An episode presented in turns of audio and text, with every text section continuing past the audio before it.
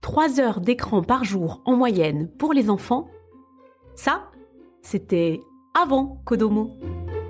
Kodomo, le podcast pour les enfants.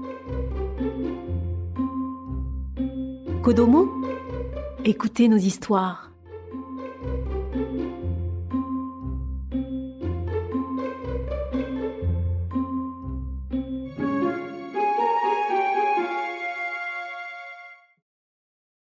Le papillon. D'après Hans Christian Andersen, le papillon veut se marier. Et comme vous le pensez bien, il prétend choisir une fleur jolie entre toutes les fleurs.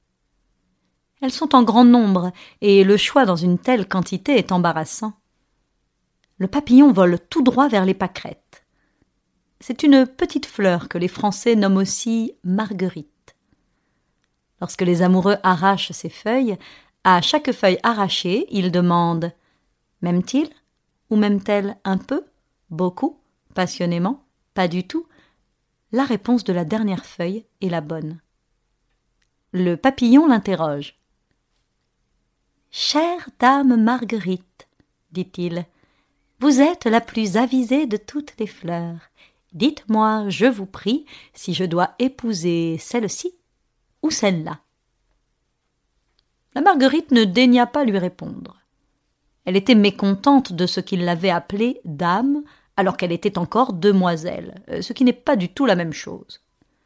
Il renouvela deux fois sa question, et lorsqu'il vit qu'elle gardait le silence, il partit pour aller faire sa cour ailleurs. On était au premier jour du printemps. Les crocus et les perce-neige fleurissaient alentour. Jolies, charmantes fleurettes, dit le papillon, mais elles ont encore un peu trop la tournure de pensionnaires. Comme les très jeunes gens, il regardait de préférence les personnes plus âgées que lui. Il s'envola vers les anémones. Il les trouva un peu trop amères à son goût. Les violettes lui parurent trop sentimentales, la fleur de tilleul était trop petite et de plus elle avait une trop nombreuse parenté. La fleur de pommier rivalisait avec la rose, mais elle s'ouvrait aujourd'hui pour périr demain et tomber au premier souffle du vent. Un mariage avec un être si délicat durerait trop peu de temps. La fleur des pois lui plut entre toutes. Elle est blanche et rouge, fraîche et gracieuse, elle a beaucoup de distinction et en même temps elle est bonne ménagère et ne dédaigne pas les soins domestiques. Il allait lui adresser sa demande, lorsqu'il aperçut près d'elle une cosse à l'extrémité de laquelle pendait une fleur desséchée. Qu'est-ce cela? fit-il. C'est ma sœur, répondit Fleur des Pois. Vraiment? Et vous serez un jour comme cela? s'écria le papillon qui s'enfuit. Le chèvrefeuille penchait ses branches en dehors d'une haie. Il y avait là une quantité de filles toutes pareilles, avec de longues figures au teint jaune. À coup sûr, pensa le papillon, il était impossible d'aimer cela. Le printemps passa, et l'été après le printemps. On était à l'automne, et le papillon n'avait pu se décider encore. Les fleurs étalaient maintenant leurs robes les plus éclatantes, en vain car elles n'avaient plus le parfum de la jeunesse. C'est surtout à ce frais parfum que sont sensibles les cœurs qui ne sont plus jeunes. il y en avait fort peu, il faut l'avouer, dans les dahlias et dans les chrysanthèmes. Aussi le papillon se tourna-t-il en dernier recours vers la menthe. Cette plante ne fleurit pas, mais on peut dire qu'elle est fleur tout entière tant elle est parfumée de la tête aux pieds. Chacune de ses feuilles vaut une fleur pour les senteurs qu'elle répand dans l'air. Oh, c'est ce qu'il me faut, se dit le papillon. Je l'épouse et il fit sa déclaration.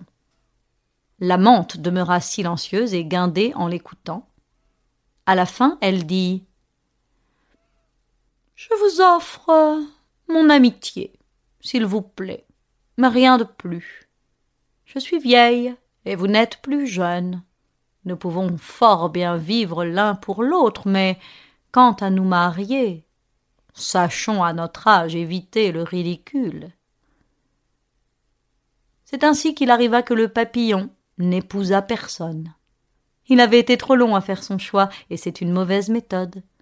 Il devint donc ce que nous appelons un vieux garçon. L'automne touchait à sa fin. Le temps était sombre et il pleuvait. Le vent froid soufflait sur le dos des vieux saules au point de les faire craquer. Il n'était pas bon vraiment de se trouver dehors par ce temps-là. Aussi le papillon ne vivait-il plus en plein air. Il avait par fortune rencontré un asile, une chambre bien chauffée où régnait la température de l'été. Il eût pu vivre assez bien, mais il se dit ce n'est pas tout de vivre, encore faut-il la liberté, un rayon de soleil et une petite fleur.